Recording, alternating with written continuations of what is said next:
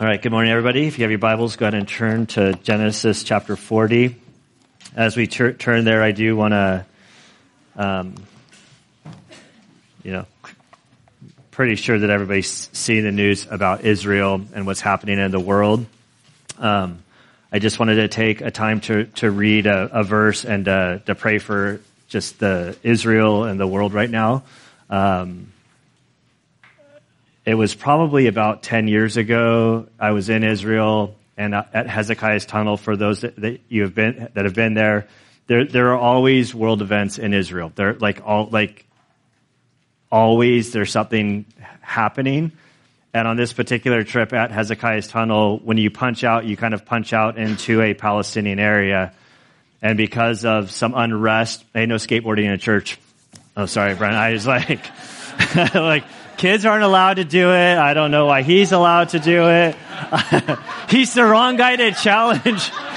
he's the wrong guy to challenge in a public way because I'm like, I'm gonna, I was, I'm gonna lose. Um, yeah. Um, I can run faster right now though, but I don't know if I can skateboard faster. Um,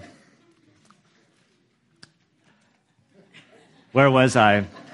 Um, yeah, Hezekiah's tunnel. They, so they weren't allowed, they were not allowing us to, to punch out. And at the bottom, but you were allowed to go all the way down to the very bottom. And there was a, a security guy there, and we just kind of chitter chatted for a bit. And I'll never forget the conversation. And he kind of looked at us and he said, you know, they're all trying to solve these problems politically, and they'll never be solved politically. They will only be solved spiritually. And I was like, that's, pro- that's profound.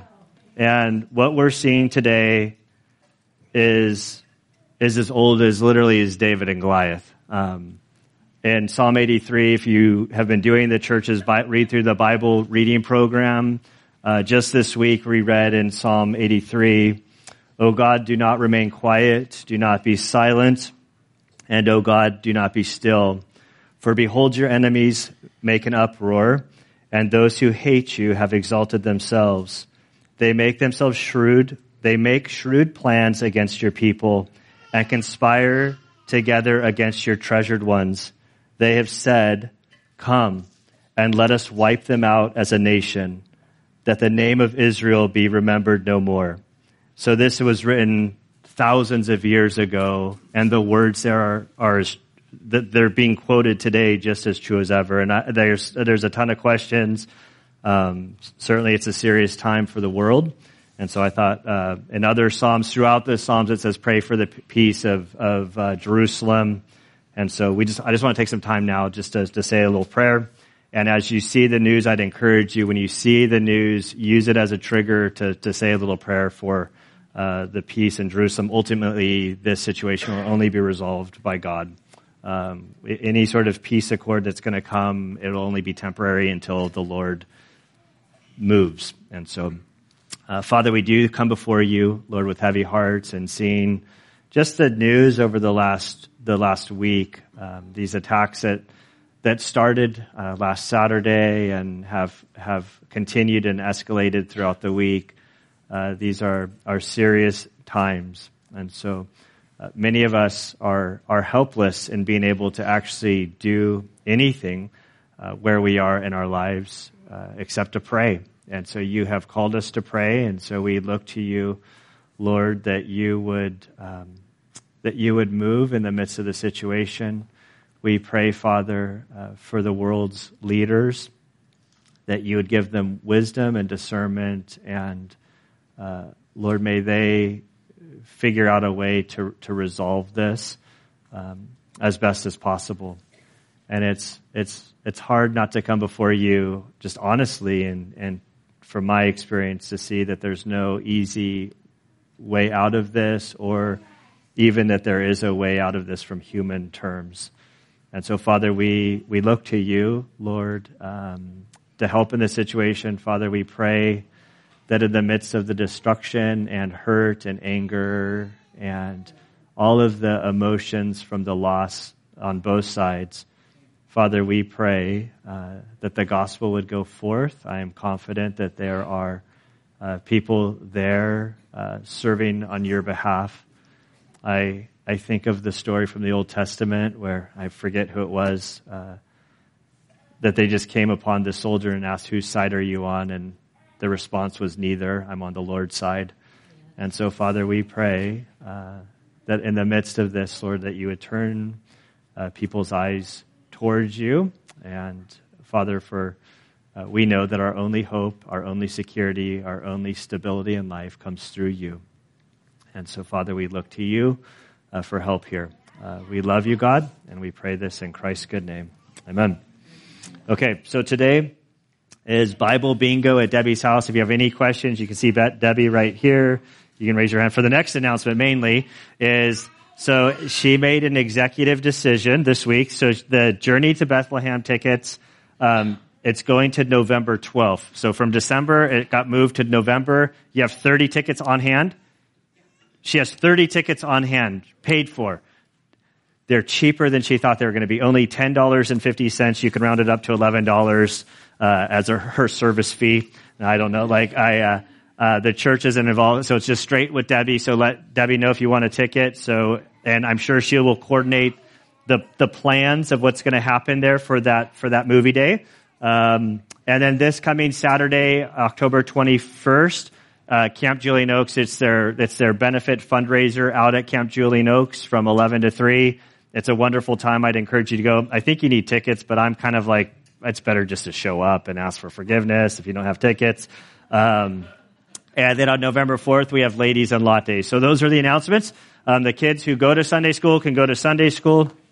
Uh, for the rest of us, we're in Genesis chapter 40. The bulletins say we're just doing Genesis chapter 40, but so much of, of, of Genesis, these, these long books, it's hard to really figure out how to divide them up until you get into them. And so then this week, as I was like studying and reading and reading, I just kind of felt like if I stopped at chapter 40, it would sort of, uh, I don't know, it just kind of like leaves us hanging. And so I feel like we need to get to chapter 41 in order to see uh, sort of the, the purpose of chapter 40. And so we get the, the pleasure of, of really just to get into this story. This is, this is probably one, I mean, I don't want to, the problem with the Bible is every week I'm like, oh, this is the greatest portion. Like, this is the greatest story that we're going to hear all day today, like in the Bible. Like, this is, I can, I can guarantee us that. It's just a wonderful story. I mean, they've made movies about this, the story of Joseph, and today is, is a fascinating story. And so we're going to read it, and I, just my prayer is that we would get lost in the story, and that God would show us how it applies to our own lives. Uh, so let's pray, and then we'll look at the story. Uh, Father, we do thank you and praise you uh, for this day. We thank you for your word. We thank you uh, for this time that we have to, to gather and to read your word. I pray, Father, that as we look at these three dreams, that you would help us to see what happened in context, what happened in the story. I pray, Father, that as we work our way through this, just this wonderful story, I pray that your spirit would move in each one of our own hearts, Lord. If there are things to be seen that I don't say uh, because of the, the quickness of moving through, I pray that you would help each person uh, to hear your voice uh, through the story and that we would just have a wonderful time getting lost in the story. And it's in Christ's good name that I pray. Amen. All right. So I'm just going to, I'm going to just jump right into the story. So Genesis chapter 40, verse 1. Uh, then it came about after these things. And so after these things, we could probably go back. I mean, a lot's happened. It seems like in the life of Joseph, he takes uh, two steps forward and then he takes three steps backwards. So he he was raised in a in a prominent family, a well-to-do family. He was the favorite of the sons. He had his fancy jacket, and then he had these dreams of his own of these great things that were going to happen.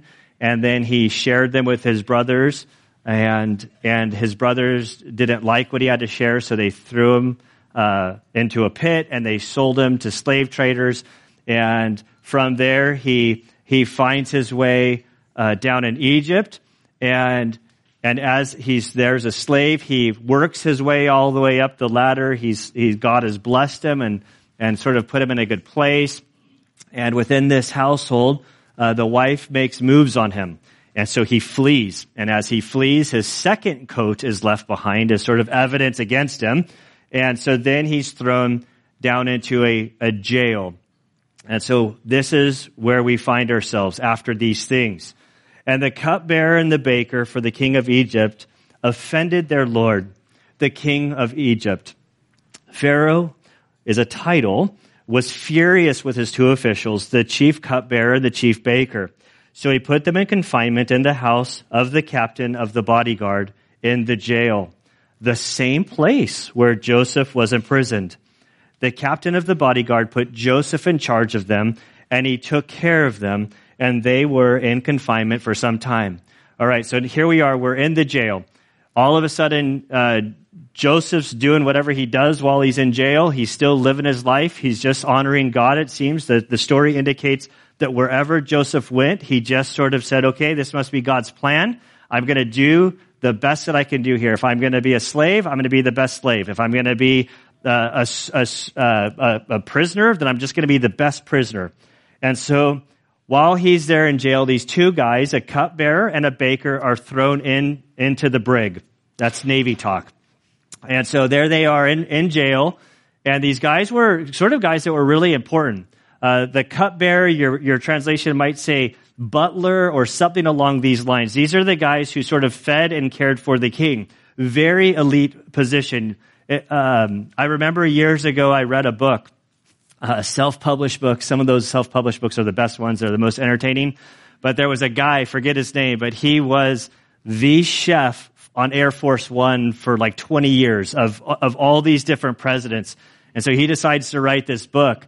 And so he talks through sort of the story of how he'd acquire food when they were overseas and, and the, the secrecy of it. He would just sort of like hop off the plane and waddle into town as some, you know, expatriate just getting some grub, you know, and then he'd take it back and he'd make it for the, for the, for the president and just a fascinating story. But these guys are super important because they have access to the king. And the king's, if you want to kill the king, these guys are the guys that could do it. Uh, the cupbearer is a guy who anything that went before the, the king, he would sort of sample. If he did his job well, he would be dead in 30 minutes. And then the king says, okay, I'm not going to eat what he ate.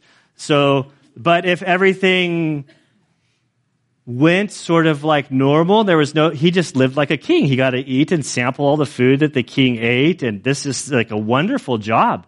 And then you have the baker. History tells us that the Egyptians really cared about their baked goods. I'm not going to go into all that. I don't have time, but, but historically they had all sorts of different baked goods that they, they loved. And so these two guys did something we don't know, but the Pharaoh became furious at them and he throws them into the jail. And then the, whoever's ahead of the jail says, Joseph, handle these guys. And so we pick up our story in verse 5. Then the cupbearer and the baker for the king of Egypt, who were confined in jail, both had a dream the same night, each man with his own dream, and each dream with its own interpretation. When Joseph came to them in the morning and observed them, behold, they were dejected. Have you guys had dreams? Just this week, I kind of forgot, like, you know, last Sunday we zipped out of church, me and my boys. We went to Lake Tahoe. We, we drove, like, it was like, I got to get out of here because I know I have like 11 hours in front of me. And so we drove, drove, drove, drove. And then, wouldn't you know it, I had the weirdest dream on Sunday night. But it was super sad. Like, I, my dear friend from high school, who I like, I was like one of my best friends in the world, I had this dream. I, I, walked into some coffee shop or something. I saw him and he's with a couple guys and I was like, Hey, how's it going? How's it going? And then I walk out and I see his wife and I give her a hug and I'm like, Hey, how are you doing? How you doing? And she was like, Ah, you know, it's not good. And it's like, wait, what's happening? She's like, oh, we're here meeting with our attorneys. And my two very good friends, they were like getting divorced. And I woke up super sad. I texted Anna. I'm like, I just had this dream that so, so, so and so and such and such, I'm not going to say their names now, they're getting divorced. And it like took me a while to sort of shit. And Anna was like, that's really sad. I'm like, it was horrible. Like, and then it just kind of took me a while to sort of go, that was a dream. That was not real. But when you have these dreams and it's sort of like the, the reality and fiction can be overwhelming. And so here these guys are, they're, the, the word dejected, they're, they're really scared, worried, and like having anxiety. And Joseph sees these guys like clearly these dreams messed up these guys to the point where Joseph saw them and said, something's not right. And he asked Pharaoh's officials who are with him in confinement in his master's house, why are you guys so sad today? And they said to him, we've had a dream and there is no one to interpret it. Now, this sounds very weird to us in our, our culture. Dreams aren't as significant in our day and age. But to the Egyptians, dreams were very significant. And these guys, uh, the, the cupbearer and the baker, they were with the king. And the king always had access to people that would give their two cents about what these dreams meant. And so they have these really discouraging dreams, but there's no one there to interpret what, what the significance of these dreams were. And so they're distraught, but they have no idea what these dreams mean. And then Joseph said to them, Do not interpretations belong to God? Tell it to me, please. And so right away with Joseph, I could see Joseph, there's just see when there's so much text, I don't have a whole lot of notes and we're left on my brain. And then it's a very dangerous place to be of like, what do I share or not share? But it's, but here he is. He's in jail. He has a lot of reasons to be like upset, bitter, angry at his circumstances. But here he is in this situation and he's still sort of got his eyes on other people. And he notices these two guys and these two guys look sad. And he's not concerned about his own self pity that here he is in jail. He didn't do anything he's still looking out for other people. And I think there's a lesson for us in this. Like, whatever you're going through, sometimes a way to get out of your place of sorrow and sort of self pity is, is to put your eyes on somebody else. There's always somebody that's going through something worse than you. And as you put your eyes on them and begin to help them, it might help you. And then Joseph, how did he get here ultimately? He got here because of dreams.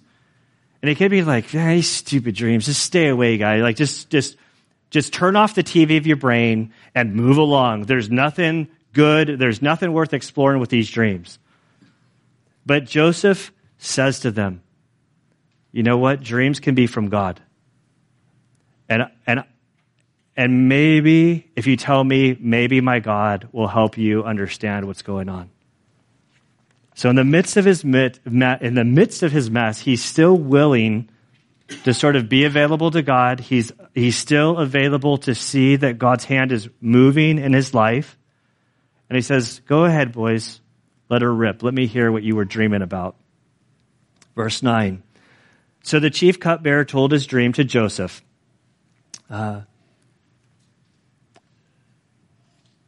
I arguing with myself here. I don't want to be a spoiler alert, but this guy's going to be, he's the good guy. Like, and he's willing to volunteer. The guy who owns, owns, ends up getting like offed, he's the guy that doesn't volunteer first. So it's kind of funny that the guy who's got a clean conscience, he's the one who like is quick to volunteer his dream. And so the chief cupbearer, the guy who tested all the food, the one that has the dream job as long as he didn't get poisoned, uh, he goes first. And he said to him in my dream, behold, there was a vine in front of me. And on the vine there were three branches, and as it was budding, its blossoms came out in my hand. So I took the grapes and I squeezed them into Pharaoh's cup and I put the cup in Pharaoh's hand. So that was his dream. This vine comes out. We're not going to spend too much time. That you can look it over and ponder it on your own. Then Joseph says to him, Hey, I got an interpretation right away. Like, it makes sense to me. This is the deal. The three branches are three days. Within three more days, Pharaoh will lift up your head and restore you to your office and you will put Pharaoh's cup into his hand according to your former custom when you were a cupbearer. But you got three days in the in the in the in confinement. You're going to go back. Life's going to resume. Everything's fine. Please, I'm giving this interpretation to you. So do me a favor. When you get back there, only when you keep in mind when it goes well with you, and please do me a kindness by mentioning me to Pharaoh and get me out of this house. For I was in fact kidnapped from the land of the Hebrews and even here, I have done nothing that should have put me into the dungeon. So when you, when you get released and you remember that I gave you this prophecy concerning your dream and it all goes according to how I say, and you're next to the king, Please just say a good word for me to get me out of here. Then, verse 16, when the chief baker saw that he had interpreted favorably, he's like, hey, it went well for him. Maybe I got good news coming my way. He said, I also saw my dream, and behold, there were three baskets, three branches, three baskets. That's similarities. That's probably going to go good for me too. Uh, of white bread on my head, and in top of the basket there were some of all sorts of baked good for Pharaoh, and the birds were eating them out of the baskets on my head. Then Joseph answered and said, I have an interpretation. It came to me quick. All right, let's hear it. The three baskets are three days. Good, good, just like before. Within three more days, Pharaoh will lift up your head from you. Good, good, just like before, and will hang you on a tree. Uh oh. And the birds will eat the flesh off of you. So really not a good situation. Joseph doesn't have any favors to ask of this guy. He, the story just kind of moves along. Verse 20. Then it came about at the end of the third day, which was Pharaoh's birthday that he made a feast for all of his servants, and he lifted up the head of the chief cupbearer and the head of the chief baker amongst his servants. He restored the chief cupbearer to his office, and he put the cup into Pharaoh's hand. But he hanged the chief baker just as Joseph had interpreted to them. Yet the chief cupbearer did not remember Joseph, but forgot him. So everything happens just as Joseph predicted. The cupbearer forgot. However, I would suggest that God has a plan in the midst of the story. If, if the cupbearer had mentioned something at this point, I don't think it would have been the most beneficial uh, to Joseph at the time, which we'll see in the story. Two years goes by. Chapter 41, verse 1. Now it happened at the end of two full years that Pharaoh had a dream. Ah, another dream. Number three. And behold, he was standing by the Nile. So I want to say that chapter 40, I think these two dreams in chapter 40 are only a setup for chapter 41. If these two dreams and these two guys didn't find their way there, there would have been no opportunity for Joseph to then minister to these guys, give his little prophecy, see that the prophecy worked out well, because then a time would come when Joseph's name would be remembered two years later. And behold, he was standing by the Nile. And lo, from the Nile there came up seven cows, cows, sleek and fat, and they grazed in the marsh grass. Then behold, seven other cows came up after them from the Nile, ugly and gaunt, and they stood by the other cows on the bank of the Nile. The ugly and the gaunt cows ate the seven sleek and fat cows. Then Pharaoh awoke. He's so startled from his dream uh, Anna laughs at me because I'm convinced that I can steer my dreams. And so, so if my dream is not going well, I'm convinced that I can steer it to go well. And she really gets ticked off, like Aunt Grace too. Like none of the, or no, you do you do the same thing. So so my daughter and I have the capacity. It's our superpower is we can steer our dreams. And so sometimes when you're steering a dream, things just don't go out well, and you got to wake yourself up and then reset the dream. And that's what he does. So he wakes up. He's like, that was weird. Let's go back to sleep. Let's take a new dream. But he went into part two of the story. Uh, verse 5, what happens sometimes? He fell asleep again and he dreamed a second dream. And behold, seven ears of grain came up on a single stalk, plump and good. Then behold, seven ears of thin and scorched by the east wind sprouted up after them. The thin ears swallowed up the seven plump and full ears. Then Pharaoh awoke and behold, it was a dream. Whew! It was a dream. We're not going to go into that because he's going to go into it with Joseph later. But he's still distraught over the situation. And we're told in verse 8, now in the morning, his spirit was troubled. So he sent and he called for all the magicians in, of Egypt and all of its wise men. And Pharaoh told them his dreams, but there was no one who could interpret them to Pharaoh.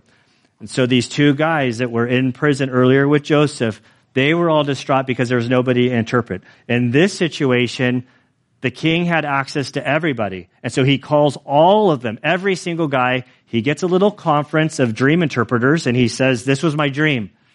And all of them are like, I have no idea what's happening here. And so then at this moment, this is the moment for the cupbearer. And the cupbearer is going to stand up before the king and he's going to make a request.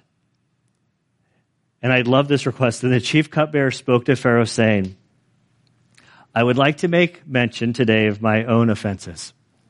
He doesn't want to, he doesn't want to bring up the previous story. Like, and maybe when the cup, when the cupbearer was released from jail and he stood before the king, he clearly had done something that ticked off the king. And that situ- part of the situation was still very true.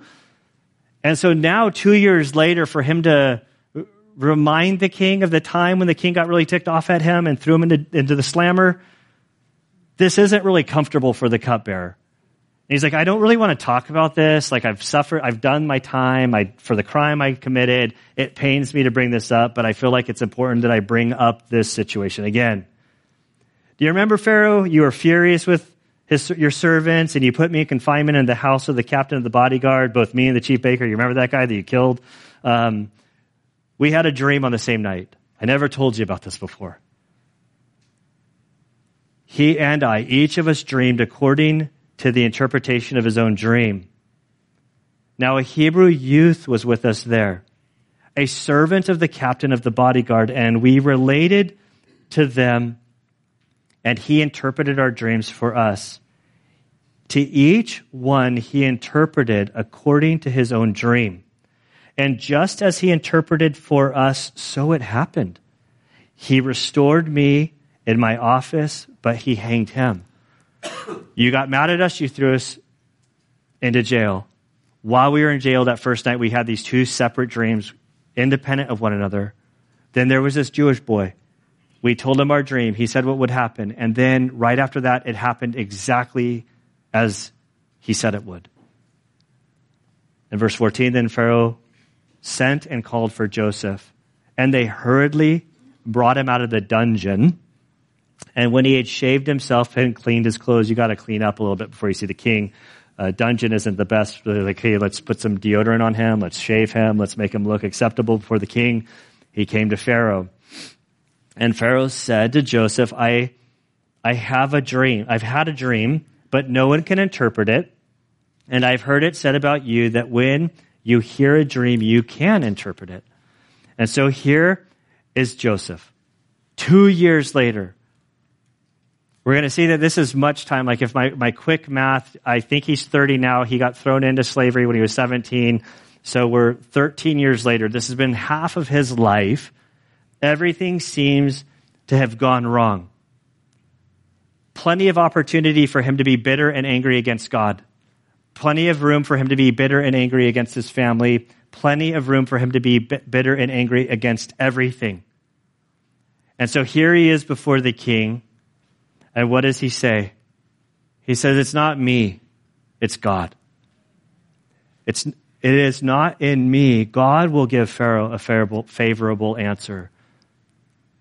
That I it's, it's, this has nothing to do with me. For some reason, God has given me this capacity to interpret dreams. This is the God of the Jewish people.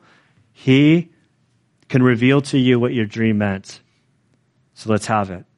Verse 17 So Pharaoh spoke to Joseph In my dream, behold, I was standing on the bank of the Nile, and behold, seven cows, fat and sleek, so healthy cows came up out of the Nile, and they grazed in the marsh grass.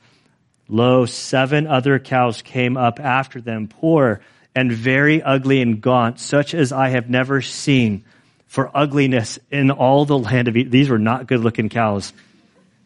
And the lean and ugly cows ate up the first seven and fat, first seven fat cows. Yet when they had devoured them, it could not be detected that they had devoured them for they were just as ugly as before.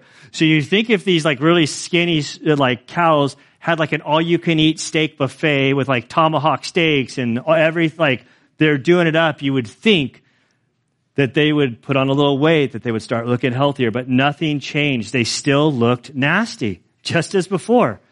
He's like, then I woke. I saw also in my dream, and behold, seven ears full and good came up on a single stalk, and lo, seven ears withered, thin, and scorched by the east wind, sprouted up after them. And the thin ears swallowed up the seven good ears. And I told it to the magicians, but there was no one who could explain it to me. So he talks through his dream. He shares it with Joseph. He tells him that I've already shared these two dreams with everybody who should be able to interpret it for me, but no one has been able to do this. Verse 25. Now Joseph said to Pharaoh, Pharaoh's dreams are one and the same. You had these two dreams, but they're exactly the same dream. They have, they're about the same event. God gave you two different dreams, but they're actually about one event that's going to happen. And he says right here, if you go through Joseph's talking and you highlight the word God, he brings up God a whole bunch.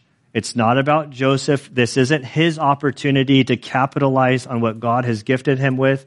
He is letting God get all of the credit. This is with the Egyptians who have all sorts of gods. The Jewish God is distinct from them. And he says, God told Pharaoh what he is about to do. He says, God has spoken to you in your dream.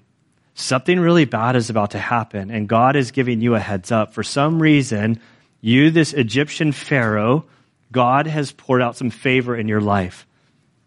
The seven good cows are seven years, and the seven good ears are seven years. The dreams are the one and the same. The seven lean and ugly cows that come up after them are seven years. And the seven thin ears scorched by the east wind will be seven years of famine. Uh, so if you were to go through this chapter and sort of highlight or circle the word God, you're going to see that a bunch of times.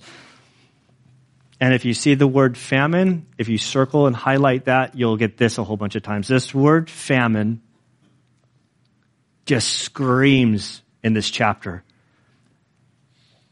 And thankfully, I think, thankfully, for us, this is a word that, that we just don't know. Uh, it's a, it's a word that's jumped out at me. I, you know, over the years I've mentioned this book. I, it's been so long I don't even remember the whole context of the book. I don't even know that I agree with the whole book. But you, you know, you read a book and you, there are parts you like, there are parts you don't like, and then there are parts that kind of stick with you. And this this book about uh, misinterpreting scripture through Western eyes, these two Bible teachers did a conference, sort of uh, to to sort of young pastors, Christians that were trying to learn the Bible and they they did this seminar where there was I think hundred students, and and in the first conference they, their context was the United States, and there were ninety seven Americans or Western people, and there were three Africans, not like American Africans, Africans, but like from Africa, Africa students.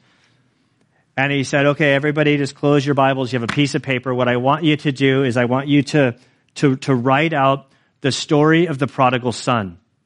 Just take 15, 20 minutes, write out every detail that you can possibly remember about the story of the prodigal son. And so after the time they collected all the papers, uh, the 97 Americans, they told the story, they shared the story, they were pretty close with everything except they left out one word and one, uh, one little situation embedded in the story.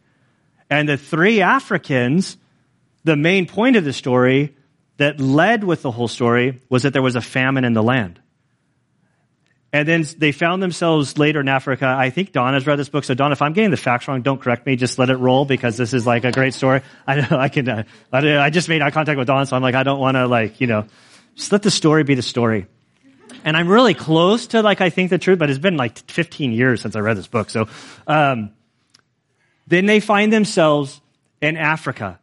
And, and the, the numbers are exactly like the opposite. There's 97 African students and there's three Western students. They do the same test and the results were exactly the same. All of the African students highlighted the famine. And the three Americans, there was no mention of the famine in their recollection. Like it, for me, the prodigal son, a famine doesn't even come up. Like I haven't fact checked the story, but I'm, I'm assuming it's there. So now when I see famine, because of the whole point of that whole story was when I see the word famine, I recognize that we as Americans, like I don't know famine. Like if, if, if I'm hungry, it's probably because I'm trying to lose weight and I'm intentionally starving myself. Like I, it has nothing to do with availability of food. Like, uh, but this is huge. And, and the warning here is that there's going to be a famine in the land. And as we read through the story, you'll see that this famine is there. There's famine. Famine is coming. Famine. Horrific famine. And so now that he tells this, he's going to interpret it, like he's going to explain or prophesy what the, what the Pharaoh is to do. In verse 28, he says, It is as I have spoken to Pharaoh. God has shown to Pharaoh what he is to do. Behold, seven years of great abundance are coming for the land of Egypt, and after them, seven years of famine will come. There's another famine. I missed that one. Am I marking up my Bible? And all of the abundance will be forgotten in the land of Egypt. It's going to be super, super good. But when this famine comes, it's going to be so bad that nobody's even going to remember when it was good. And for those of you that have seen the movie, this is where the guy has the chopsticks trying to get the flies out of the out of the sky. Um, really funny movie, uh, or the good play. Like I enjoy it. Uh, now where am I at? My brain. Sorry about this, guys. Famine in the land. I think I'm about verse 31. The abundance will be unknown in the land because of the subsequent famine, for it will be very severe. Now, as for the repeating of the dream to Pharaoh twice it means that the matter is determined by God. And God will quickly bring it about. This isn't something we're talking about like in 10 or 20 years, Pharaoh. This means this is knocking on our doorstep. Now you must take action. God is warning you. Verse 33, Joseph continues and he's going to give Pharaoh sort of an action plan. Now let Pharaoh look for a man discerning and wise, and set him over the land of Egypt. Let Pharaoh take action to appoint overseers in charge of the land. Let him exact a fifth of the produce of the land of Egypt in the seven years of abundance. What he says is during the, the years, the seven years of abundance, take 20% of everything that comes in and you just sock it away for a later date. There's some, there's some wisdom in that financially that, that, that you, like building up a little nest egg for, for a time that, you know, like maybe that the government shuts down or something like that happens. You know, not that that could ever happen, but just, you know, just in case, I think there's some natural wisdom here to save for a rainy day. Verse 33, then let them gather all the food of these good years that are coming and store up the grain for the food in the cities under Pharaoh's authority and let them guard it. Let the food become as a reserve for the land of the seven years of famine, which will occur in the land of Egypt, so that the land will not perish during the famine. This will be really bad. Verse 37. Now, this proposal seemed good to Pharaoh. He liked what he had to say. He's, he's like bought in. I believe this, this dream was so bad to Pharaoh that when, when Joseph spoke, he's like, what you're saying is absolutely accurate. And I believe that this is from God, and so I'm going to take action. Now the proposals seemed good to Pharaoh and all of his servants. And Pharaoh said to his servants, Can we, can we find a man like this in whom is a divine spirit? And I don't know what Joseph was doing. I don't know if Joseph wanted this position. I don't know, but it's like everybody's looking around. It's like, well, it seems like this guy's a pretty good candidate, like right in front of us. Like he just told us all this. So Joseph said to, jo- so Pharaoh said to Joseph, Notice what Pharaoh says. Since God. This is an Egyptian speaking about the Jewish God. This is huge. Since God has informed you of all of this, there is no one so discerning and wise as you are. You shall be over my house, and according to your command, all my people shall do homage. Only in the throne I will be greater than you. Pharaoh said to Joseph, See, I have set you over the land of Egypt. Then Pharaoh took off his signet ring from his hand and he put it on Joseph's hand and clothed him in garments of fine linen and put the gold necklace around his neck.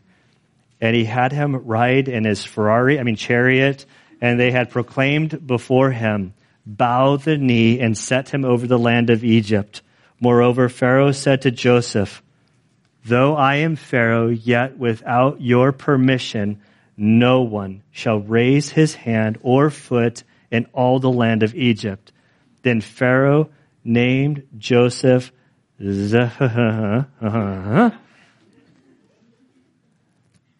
Can you imagine that, like, two years ago, after the cupbearer and the baker go up, and the one's executed and the other one survives, it's like, I can just imagine like every day that the door opened, oh, this is it, this is it. One day goes by, a week goes by, a month goes by, six months goes by, plenty of room for like, oh man, God's never gonna move. Two years later, who knows what Joseph is doing in his prison cell this morning, that by the end of the day, he is like moved into number two. He's got a fancy car. He's got all the fancy ring with all of the power. He can do whatever he wants in this land, like overnight. And it seems like God does this sometimes, like where he just, it just seems like he's not there. And then all of a sudden God does something and then it's just like the band-aid's ripped off and it's like his plan is set in motion. It's like, whoa, what, I, like, what is happening here? I can only imagine what's going on in Joseph's life. Now he has this new name and he's going to get a new girl or a, a, girl for the first time. I don't like, he gave him another uh, Asenath, the daughter of Potiphar, priest of On as his wife.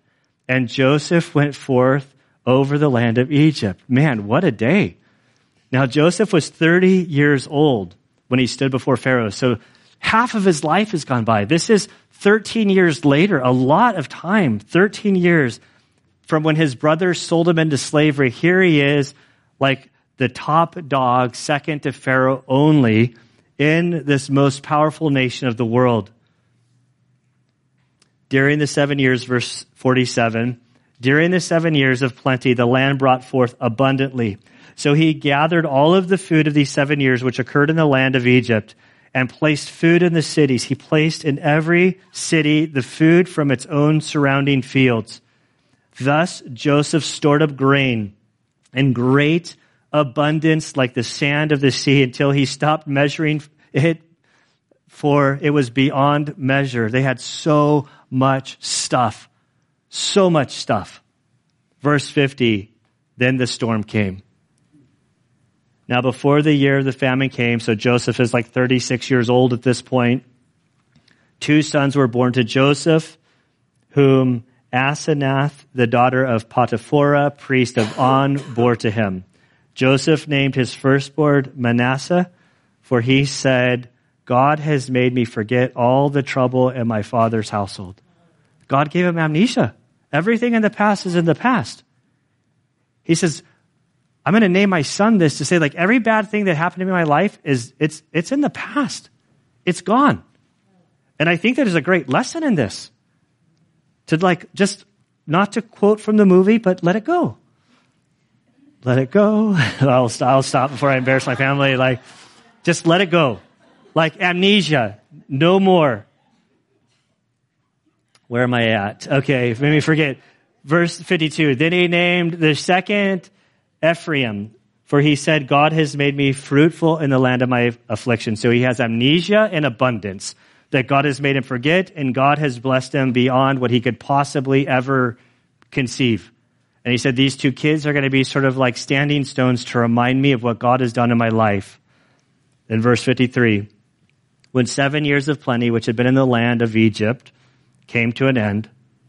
And in this section, the word famine just keeps like repeating over and over and over again. And the seven years of famine began to come, just as Joseph had said. Then there was famine in all the lands, but in all the lands of Egypt there was bread. So the world was going through a crisis, but in Egypt they were prepared. Why were they prepared? Because God gave a dream to Pharaoh and then Pharaoh sought counsel, and Joseph was raised up in order to share wisdom from the Lord to Pharaoh, and then Pharaoh heard the wisdom, and then he heeded the wisdom. I think there's a lesson in that also. So many times there are people who talk, and I hear about their problems, but they never ask, what do you think? They just say all this stuff and they have all of their reasoning, but they never stop to say and to ask actual counsel. I'm in this predicament. What do you think I should do? And he asked, and then he heard, and then he responded according to the wisdom that he gained from outside source. There was bread, verse 55. so when all the land of Egypt was famished, the people cried out to Pharaoh for bread. And Pharaoh said to all the Egyptians, Go to Melanie, I mean, go to Joseph. Uh, whatever he says to, to you, you shall do. When the famine was spread all over the face of the earth, then Joseph opened all the storehouses and sold to the Egyptians, and the famine was severe in the land of Egypt. The people of all the earth came to Egypt to buy grain from Joseph because the famine was severe in all the earth. So we come to this spot. It's like the, the build up for like the point of the story is next week, the scene's going to shift and we're going to go back to Joseph's family and we're going to see how they're doing. And it's this great like build up for this restoration of this family, a lesson of Joseph. But what do we do with this path? Like, what do we do with this passage, which is difficult? The first thing I want to point out is this passage is descriptive, not prescriptive. Um, I, I, don't even want to go into to hey, uh, let's have a seminar on what to do with your dreams. That's is is just dangerous territory. Like I know it in Hebrews chapter one, verses one through two. It reads, "God, after He spoke long ago to the fathers and prophets in many portions and many ways." In these last days, he has spoken to us in his Son, whom he has appointed heir of all things, through whom he also made the world. Has God worked through dreams? Absolutely. Could God work through a dream today? Absolutely. Like I've, I've heard of people who had dreams. I hear about stories of people in the Middle East having dreams. I do think that when it comes time for you having a dream and what to do with it, you should be very cautious. It should be uh, balanced and measured against the Word of God and counsel. It could just be that you had Hilberto's. No, I shouldn't say a name because it doesn't mean like. It could mean that you had. Yeah, I, I love. I don't even. Uh, is that in town? I don't even know if that's a. I love. I, I'm no. Strike that from the record. You could have had just bad food and your food, like something's going on and you had a crazy dream. Like, I don't think there was anything to my dream on Sunday. I just had a dream because of whatever reason and there was nothing to it. My buddy, his wife, they're fine. Everything's good. There's no issue.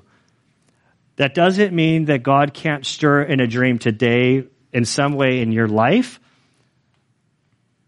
My only point is that you, as you give weight to your dreams, to do it very cautiously and to make sure that the Word of God has preeminence and is, is primary to whatever thing that you might think God is leading you. God can do whatever He wants to do, and God can use whatever circumstance in your life to lead you along in your path.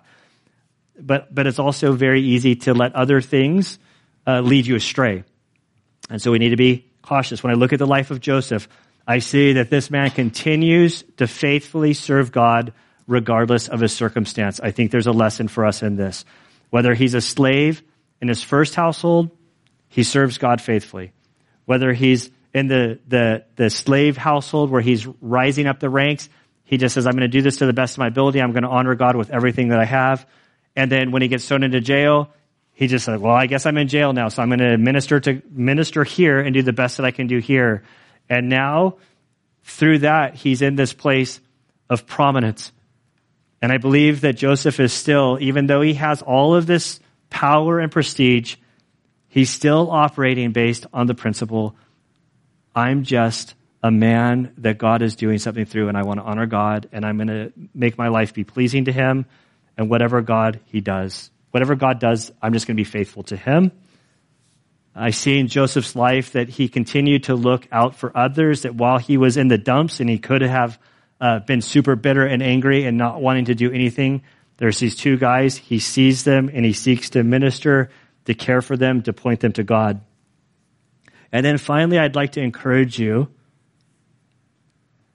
that your greatest suffering today, whatever it is that you're going through today that seems absolutely overwhelming, this thing that you're going through today, in a year from now, five years from now, 20 years from now, this may be your greatest asset. With, without some of the suffering that you're going through now, you would not have the capacity to minister and to care for others had you not have it. I am convinced that whatever you're going through, that God is doing something in you and through you, whether or not you understand it. I think that through the scriptures, it makes it clear that all things work together through good. All things work together for good. It doesn't say that it happens instantaneously. We see that in the course of Joseph's life, this is, this is something that's happened over 13 years, half of his life. So whatever trial you're going through, don't give up on God. Know that God is sovereign. That means he's in control. That means that God is bigger than your problem. And so whatever problem that you have and you're going through right now, it, it came filtered through the hand of God. And he has a plan for your suffering in your life. I'm convinced of this.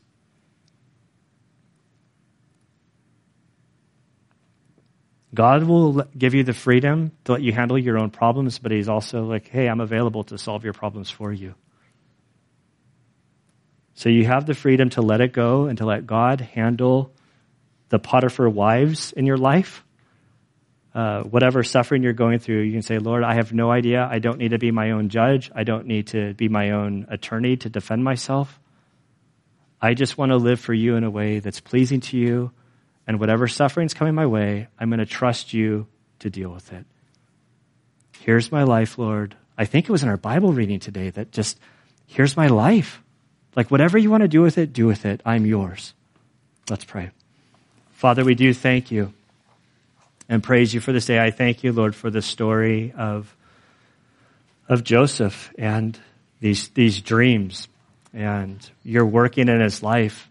So Father, we, thank you for the story. It's just a, a fun, exciting story to read through. And Lord, as we see your working in Joseph's life, Lord, we pray that you would help us to be like Joseph, that we would, uh, that we would look to you for encouragement. We would trust you, Lord, to, to handle the problems of our day, to know that whatever we're going through, whether we understand it now or we understand it tomorrow or we understand it a year from now, that as we walk with you, we can trust you and we can lean upon you and we can know that you are doing something. And so, Father, I pray that you would help us to keep our heads up, to keep our trust in you. Lord, keep our eyes open to others around us, for there might be people right around us, Lord, that are suffering and going through things. And through our own suffering, through our own walk with you, we can use these experiences to encourage others and to be encouraged as we seek to encourage them. We love you, Father, and we pray this in Christ's good name.